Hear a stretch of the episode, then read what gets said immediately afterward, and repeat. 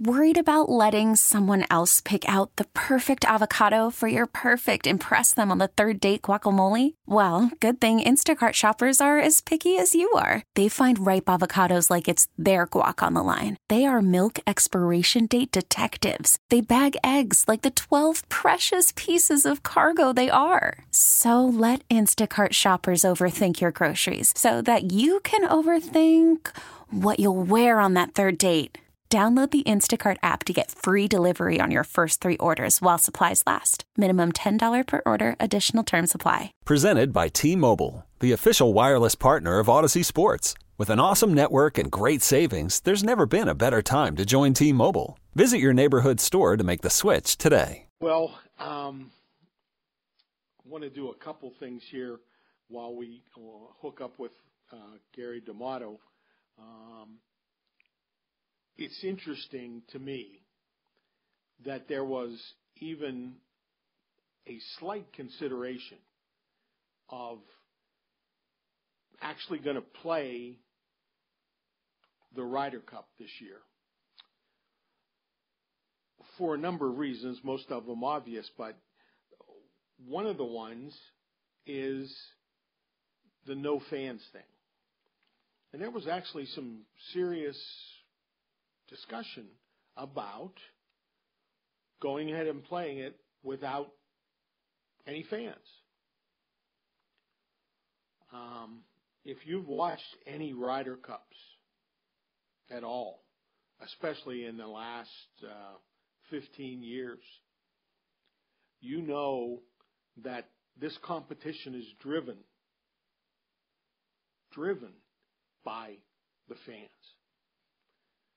They can sometimes uh, uh, lean toward unruly, you know, nice kind of way.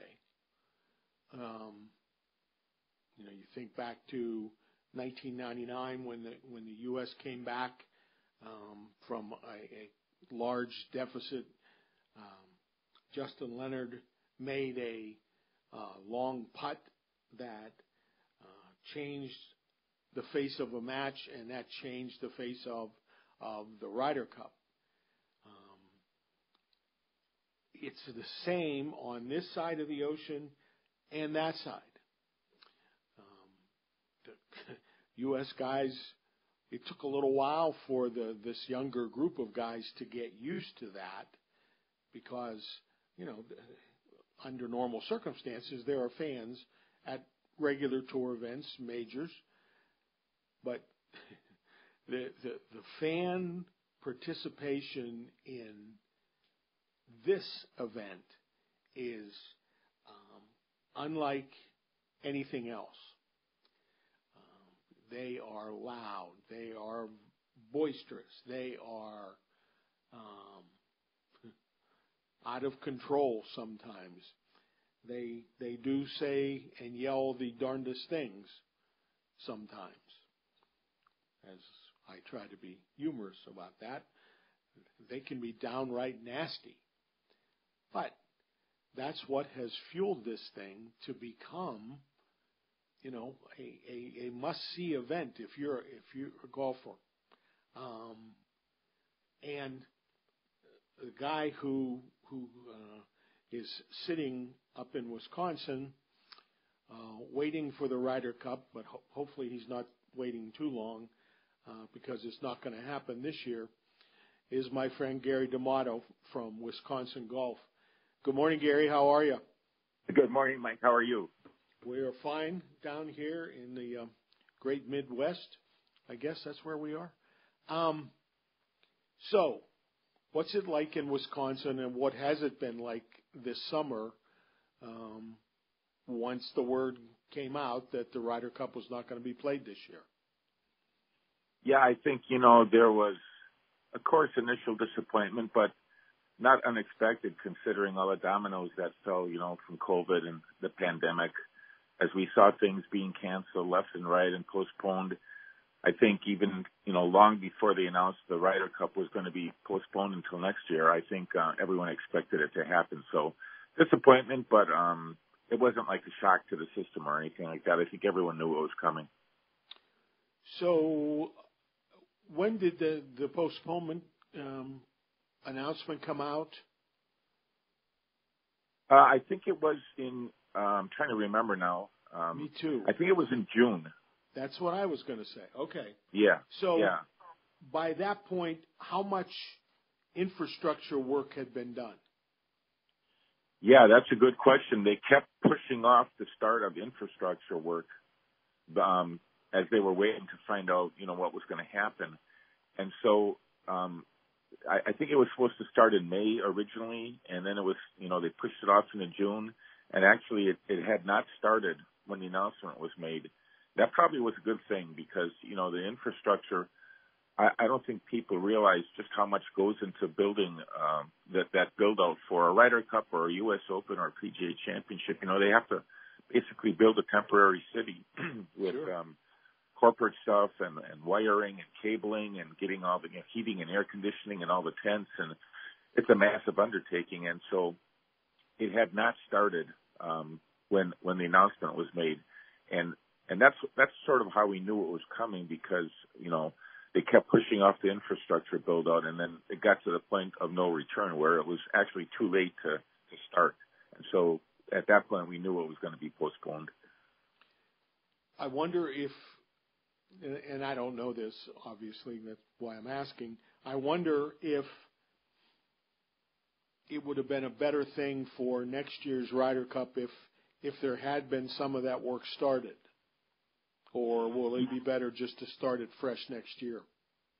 Yeah, well, actually, what what they had done was, you know, if, if people are familiar a little bit with Whistling Straits from seeing it on TV, uh, you know, for the PGA Championships that have been held there, you know that it's um it's pretty dramatic piece of ground. I mean, it wasn't always that way. It was flat as a pancake until Pete Dye got a hold of it. But there's there's all these mounds and moguls and um and, and sand dunes, and a lot of those had been sort of stripped away, and gravel beds had been uh, installed. Oh, And yeah, and and then they just build the tents right over these gravel beds, the, the chalet stuff. So that's still there. What they did was they just put the mounds back on top of the gravel beds, and now all they have to do next year, hopefully, if we have a Ryder Cup next year, is just go back in and strip those mounds away again, you know, with, with bulldozers, and the gravel beds will be there. So they do have some, they do have a start on it. It's just, um, it still will be a lot of work, obviously, to put in a, a tent city, but but they do have a start in the form of gravel beds under where all the uh, structures will be. Gary D'Amato from uh, Wisconsin Golf is joining me this morning on the fan. Um, did I understand um, our communication correctly that um, um, you were out there at Whistling Straits yesterday? Uh, I was out there a few days ago. We went into, you know, I worked for a, uh, I write for a website called Wisconsin.golf, and um, we wanted to do a story on, you know, hey, this would have been Ryder Cup week. What's it like up at Whistling Straits? So I went up there. I think it was on Tuesday and played played 18 holes. Um, just got paired up with three with three people, and um, it was a glorious day. The sun was out. It was temperature hit the 70s, and it's it's actually been like that all week at Whistling Straits.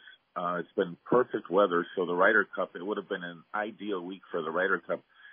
And as you guys know, you know at this time late in September in Wisconsin, we can get almost anything short of snow. So, you know, uh, I keep thinking we got this great weather week this year, and next year we're probably going to have 55 and rain because that's just the way it works, you know.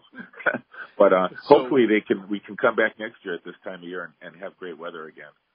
Well, and, and isn't it funny? Not not ha ha funny, but ironic that you know we we can't even talk in a concrete way about the Ryder Cup being played next year. You know, I Yeah. mean, there's no guarantees. No, there certainly aren't. Um, the way this pandemic is going, I mean, we keep seeing surges, and and um, it's just it's not going to go away. Let's put it that way. No. Um, and we have to see how we, you know, how we get a handle on it. How many people are, you know, become um, immune, the herd immunity thing, and I mean, there's so many unanswered questions. And you're right, we don't. There is no guarantee it will be held next year, and it has to be held with fans. I think that's. I think everyone agrees that the Ryder Cup, you know, has become a, a in large part um, about the fans and about the fan experience.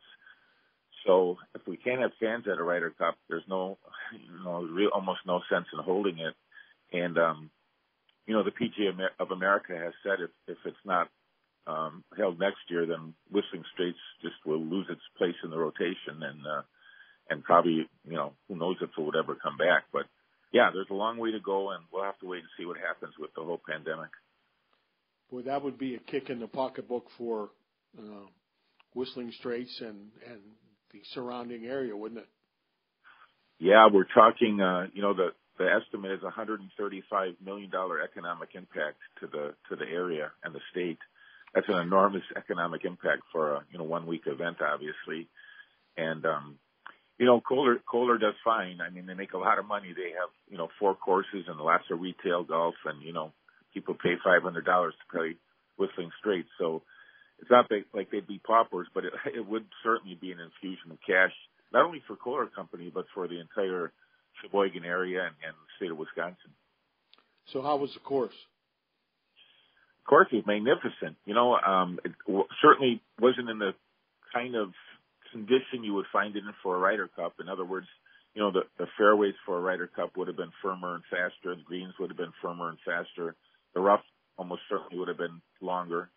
But um, but that course is it's just an amazing place. Um, it's it was so much fun to play, and uh, I played with a couple of a guy who worked at Muirfield Village actually um, in food and beverage at Muirfield Village, and couple wow. good players. And uh, yeah, it was um, yeah we had a great time. It's a it's a wonderful golf course. Well, Gary, I appreciate you getting up um, early in the morning to um, come on with me. Always enjoy our chats. Um, we'll we'll stay in touch and, and um, get some updates from you as we go along. Sure, anytime. Glad glad to come on. All right, that's uh, Gary D'Amato from uh, Wisconsin.golf.